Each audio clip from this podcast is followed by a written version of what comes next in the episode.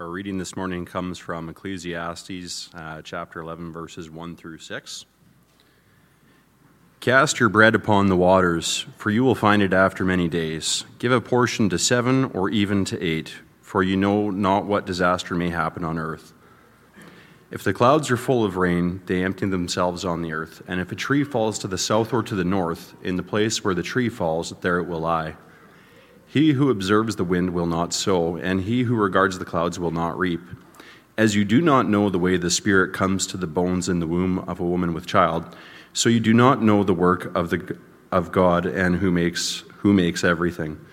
In the morning sow your seed, and at evening withhold not your hand, for you do not know which will prosper, this or that, or whether both alike will be good. May the Lord add understanding to the reading of his word. We're close to the end of Ecclesiastes. If my plans go the way that I think they will, or hope they will, it would be one more sermon next week. As you'll see, I have to couch that in, in careful language. I, my plans don't happen the way they, that I plan them very often. Ecclesiastes, as a whole, takes a good, hard look at all the things for which men and women strive. And in the end, as with the outset, it declares them all to be hevel, mist, a fleeting vapor. And the greatest attention and the most space is devoted to looking at wisdom, which was very highly praised and valued both in the Bible and in its surrounding ancient Near Eastern culture. And in the final assessment, Ecclesiastes declares wisdom to be a powerful good and yet severely limited in its ability to achieve lasting good and utterly incapable to produce that which we long for from it. You see, we each desire a comprehension which gives control.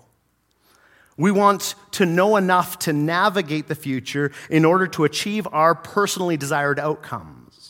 We seek a wisdom that would give us a foundation from which to securely provide for our needs and desires, a formula to give us safety, power, and control. But because of sin, folly, death, and even what seems like random chance, wisdom does not provide a sure formula for our success in our endeavors. Ecclesiastes 11, 1 to 6 reminds us of our human inability to control the times. We don't know, Ecclesiastes 10, 14, what will be or what comes after. The wisdom here, then, is for those who recognize that they don't have enough wisdom to navigate life on that basis. Here we have a wisdom on how to navigate life's uncertainties. The greatest folly is to look upon the chaos of life and do nothing. To be frozen in the paralysis of analysis. While human wisdom offers no guarantees, Ecclesiastes endorses a way to live life prudently and joyfully despite its risks and uncertainties. And so these proverbs that we're looking at this morning all fit together to instruct those wise enough to know that they lack wisdom. The first proverb, verse 1 Cast your bread upon the waters, for you will find it after many days. This is the easy one. Of course, we all understand what this means. what does it mean to cast your bread upon the waters? Wouldn't you just like find moldy soaked bread afterwards, if anything? The ducks will have something to eat. I will share some ideas, but despite its uncertain interpretation, we can get the general sense that it encourages some sort of risky investment. Cast your bread upon the waters, you will find it after many days. Some commentators submit that charitable giving is in view here, suggesting something akin to Proverbs 28 27a whoever gives to the poor will not want. The basic idea being that if you give to the poor, when hard times come for you, others will be quick to look out for your interests. This idea is also seen in the parable of the dishonest manager in Luke 16, who, knowing that he will soon lose access to the master's wealth, uh, starts giving it all away to make friends. But rather than to see charity as a method of investment here, most interpreters see this proverb as counsel to make long term investments in general. You see, this reading understands bread to represent any commodity which is sent out by boat on the waters, uh, like Solomon's fleet of merchant ships, would, which would return only once every three years, 1 Kings 10 22. And so maritime trade was considered a risky, long term investment with great potential for, for massive profits, but also significant losses. And so, in the immediate context of Ecclesiastes, regarding the limitations of wisdom, in which we don't know how things will work out, and regarding the inevitability of impending death, the message here is to take risks in life anyway. Make long term investments, learn a skill, go to school, build a home. Our lives should be lived with this kind of boldness in the face of the grinding reality of life under the sun.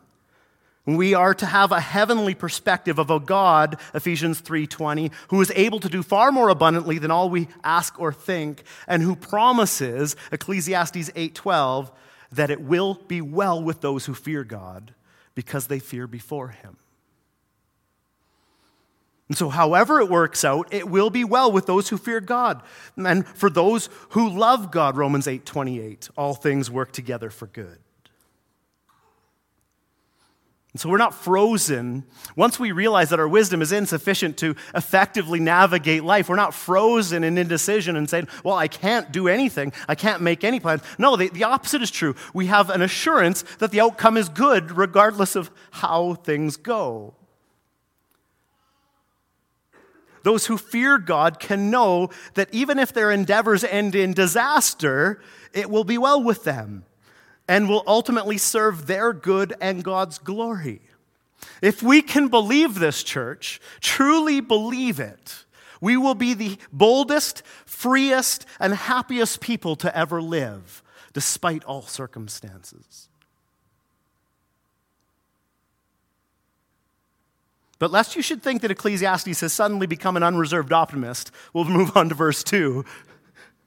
Give a portion to seven or eight for you do not know what disaster may happen on earth.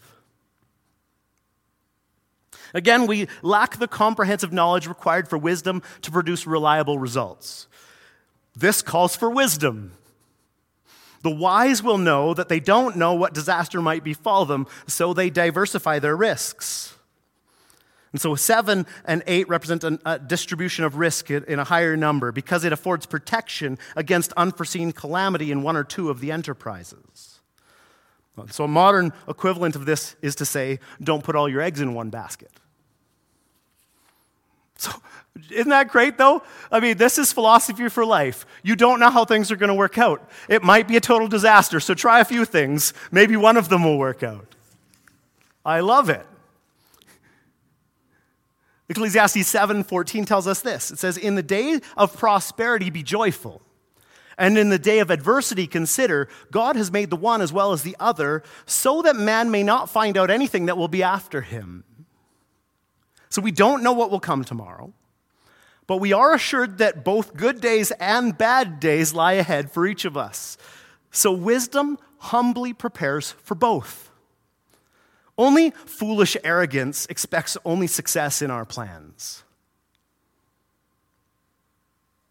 James writes in, in James 4, 4 13 to 15 Come now, you who say, Today or tomorrow we will go into such and such a town and spend a year there and trade and make a profit.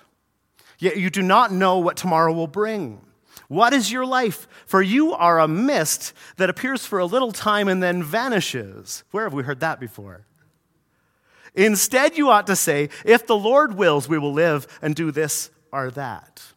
So now, now you see why I didn't want to tell you what our sermon plans were for the next week, because who knows? We are Hevel, a mist that appears for a little time and then vanishes, and you do not know what tomorrow will bring. As creatures, we make our plans, as we must. But with the thought that if the Lord wills, we will still draw breath in the morning and have success in our endeavor or not. Ecclesiastes invites us to embrace a biblical way of looking at the world, taking a long term view of life which accepts both the good and the bad as gifts of God's grace to us. We are to hold loosely to our lives and to our possessions, not becoming too attached to them because both are hevel and soon gone. But we are to take risks make investments, draw up plans, all with the acceptance that we are not God and cannot assure the outcome we desire, with the assurance that whatever the outcome, it will serve God's purposes for our lives. So we have a, a deep unassurance that anything's going to go the way we plan, and a deep assurance that God is going to work it out for our good and His glory. And so, with these truths, make plans. Take risks, make investments. The third proverb, then in verse 3 says, If the clouds are full of rain, they empty themselves on the earth. That's deep. If a tree falls to the south or to the north, in the place where the tree falls, there it will lie. These are obvious things. There are two illustrations here in verse 3. The first is of inevitability and the second of randomness. Both are situations completely out of human control. When the clouds are full of rain, the rain will inevitably fall. There is nothing that the farmer can do about it. Nor does anyone have control over which direction trees fall over when the wind blows. Uh, whether such events are predictable or unpredictable, in other words, the point is that mortal beings cannot control them. And so, in light of this, we should, what we should not do is described then in verse 4 He who observes the wind will not sow, and he who regards the clouds will not reap. And so many things fall outside of human control. Wind and rain are just two examples here. If a farmer to wait, were to wait, sorry, for perfectly controlled weather conditions, they would be too afraid to plant for fear that the seed would be blown away, and too afraid to harvest for fear that the rain will come before the crop is in. And so, after illustrating that things are beyond our control, this verse warns us against the paralysis of indecision that often develops from this re- realization. You know, some people, as soon as you realize, hey, nothing's going to go the way I plan, well, they just might stop making plans. If we can't know when the right time is to sow and we can't know when the right time is to reap, well, we might be frozen and, and uh, never do these things. And so the wisdom here is to know that we don't know enough to know how our decisions will work out, yet not making a decision is not an option. One must proceed on the basis of reason and common sense, but in the absence of guarantees. The point is that we cannot ensure success in our endeavors, but we should embrace life for what it is good and bad, failure and success. And we should give up trying to control what we cannot, understanding that joyfully living life fully is its own reward. Ecclesiastes, at its darkest, tells us that everything we have, and even our own lives, are hevel, soon to be dust and gone. But in the meantime, Ecclesiastes advises us to make plans, take action, and embrace joy no matter the result. Because it's, all, it's set it up like this for us death is the final outcome for all of us. And the slate will be wiped clean how life is lived is then more important than what you ended up with at the end.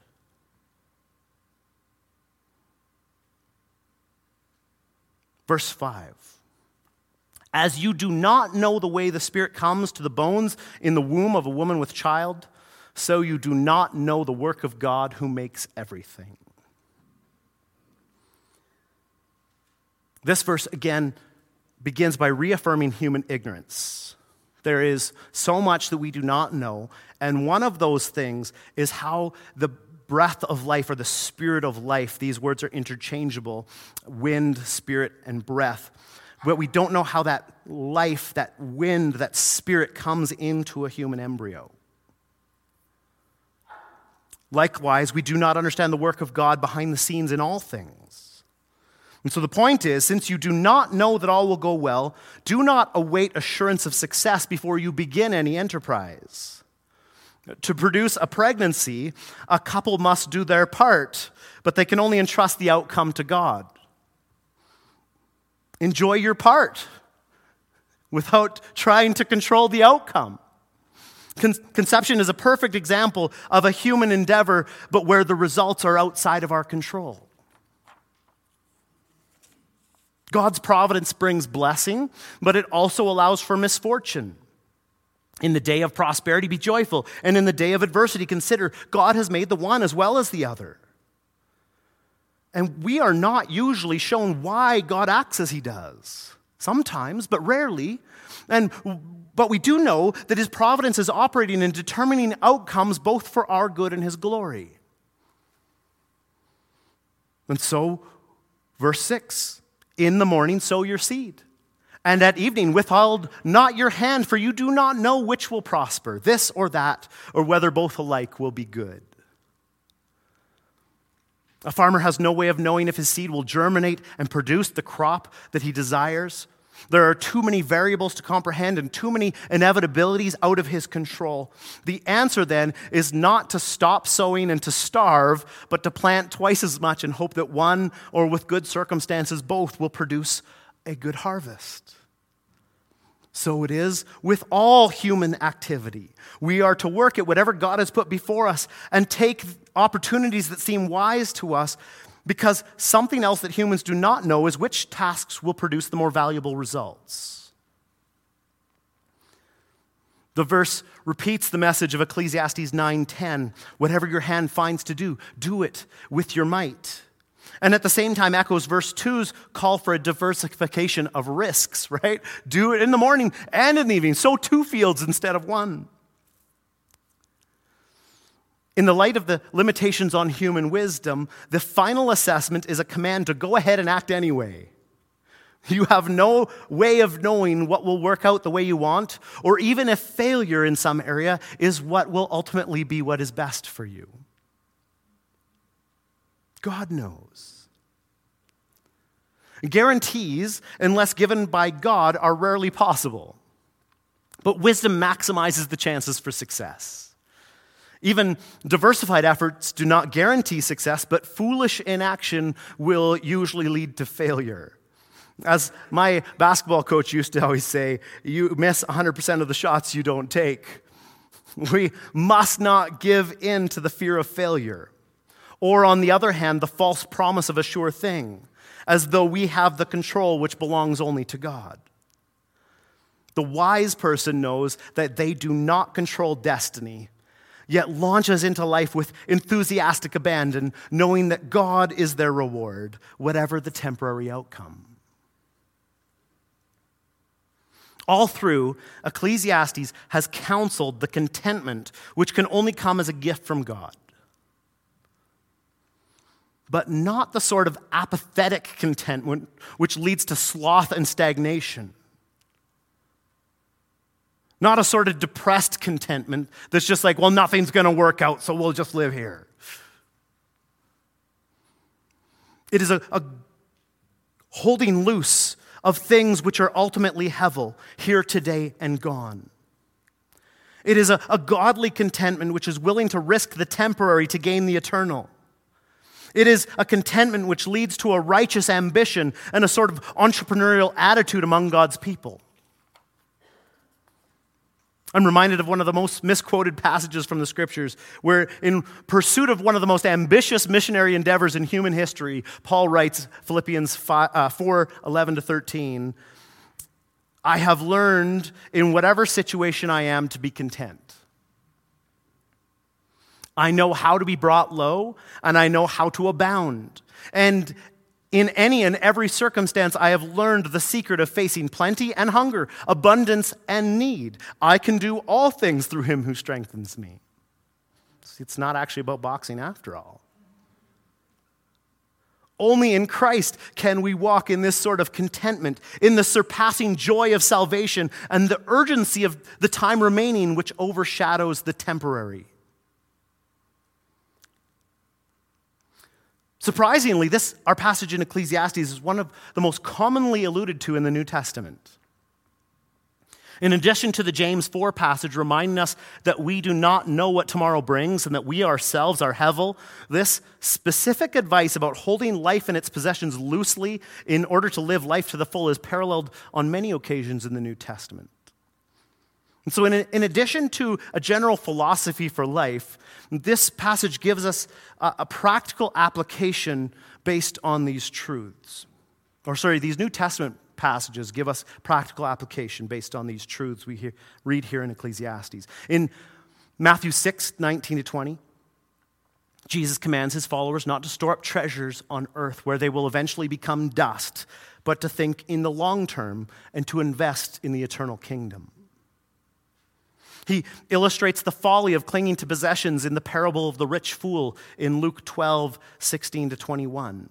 And then, following that, advocates a carefree attitude to life in the context of real faith in God and a generosity towards the poor in Luke 12, 22. And I'm going to just read 22 and 23 and skip to 29 to 34. You can read the, the whole thing later in your study. It, and he said to his disciples, verse 22, Therefore I tell you, do not be anxious about your life, what you will eat, nor about your body, what you will put on, for life is more than food, and the body more than clothing. And then verse 29 Do not seek what you are to eat and what you are to drink, nor be worried. For all the nations of the world seek after these things, and your Father knows that you need them. Instead, seek his kingdom, and these things will be added to you. Fear not, little flock, for it is your Father's good pleasure to give you the kingdom. Sell your possessions and give to the needy. Provide yourselves with money bags that do not grow old, with a treasure in the heavens that does not fail, where no thief approaches and no moth destroys. For where your treasure is, there will be your heart also.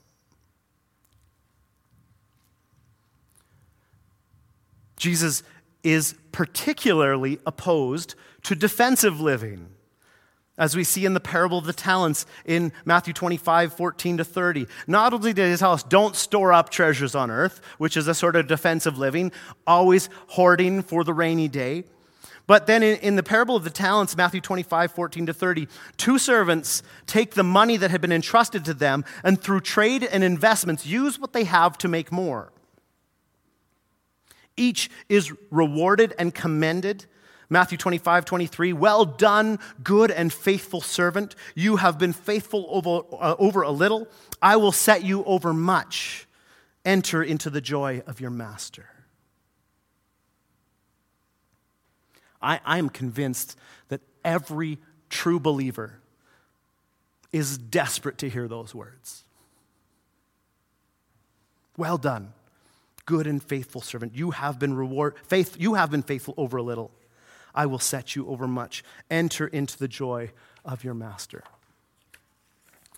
But the servant, the foolish servant who takes no risks but buries his talent in the ground is rebuked and cast out. Verse 26 You wicked and slothful servant.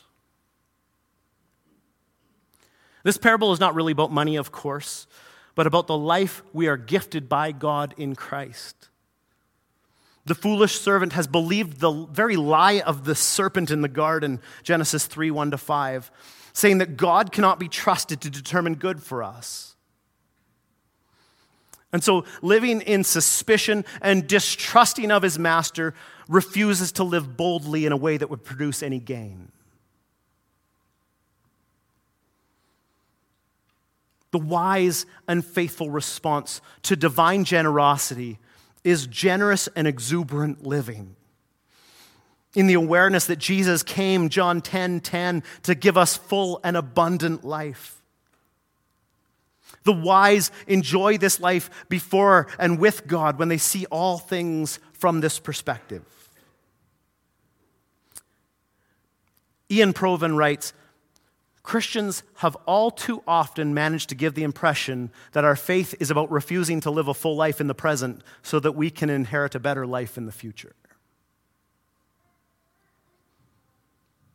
This represents a seriously distorted gospel which denies the full goodness of God and the incomparable joy of doing what he commands, despite all of the risks, because we are assured of the final outcome. Jesus also parallels Ecclesiastes here when he teaches the parable of the sower, which Leighton just taught on recently from Mark chapter 4. Because we do not know, verse 6, what the outcome of our labors will be. When we spread the gospel, the word of the kingdom of God, like a seed, you are to sow your seed into every available soil, for you do not know which will prosper, this or that, or whether both alike will be good. It's one of the most foolish evils that has entered the church is the idea that we need to have the wisdom to know who the right person to share the gospel is with. It's one of the, the most foolish direct disobediences to passages like preach the word in season and out of season when we say that we need to have the wisdom to know when the right season is to share the gospel with someone. It's totally saying, no, we're going to set aside the wisdom of Scripture and the command of our God and just go and do what we think is best.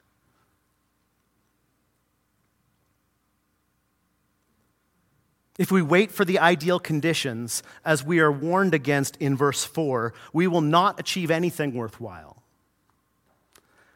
We must, Ephesians 5:16, make the best use of the time because the days are evil. And so there is a human responsibility for all believers to consistently take the risk but the results do not lie with us.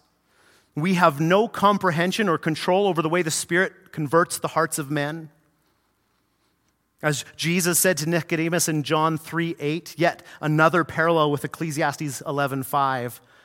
The wind blows where it wishes. Remember, that's that word that can be wind or spirit or breath. The wind blows where it wishes. The spirit goes where it wishes. And you hear its sound, but you do not know where it comes from or where it goes so it is with everyone who is born of the Spirit. The Holy Spirit is sovereign as He moves within the hearts of men in the process of regeneration, giving life where we were dead in our sin and trespasses. We can only obey, stand back, and marvel and believe.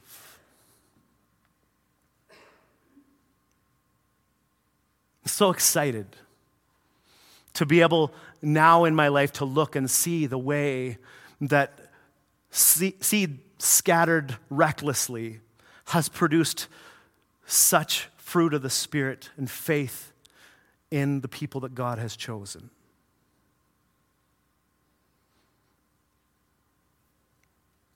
We are invited, church, into the joyous reality of unflappable trust and exuberant obedience, risking it all for the heavenly kingdom because we have nothing at all to lose and eternity to gain through the exclusive work of our good and gracious King Jesus.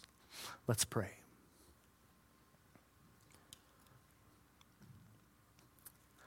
Father, I, I thank you so much for your word in Ecclesiastes.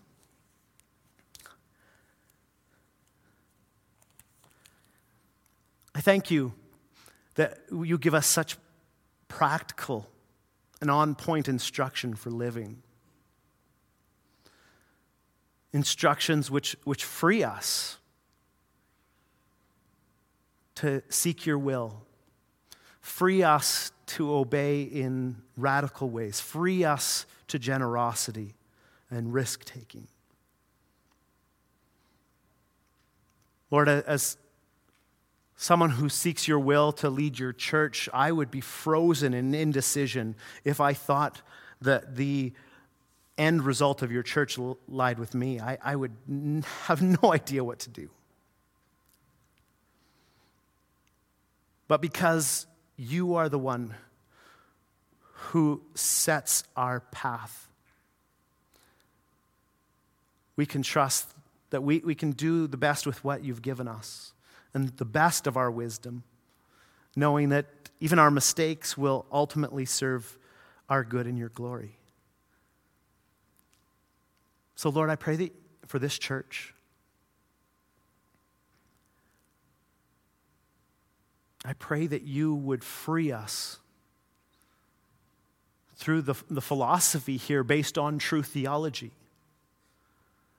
that would give us the most abundant life, the greatest joy here and now, the greatest freedom to seek the th- good things that you have put in our hearts to do. Allow us to live what time we have left with our temporary possessions in a way that matters for eternity. In Jesus' name I pray, for his glory. Amen.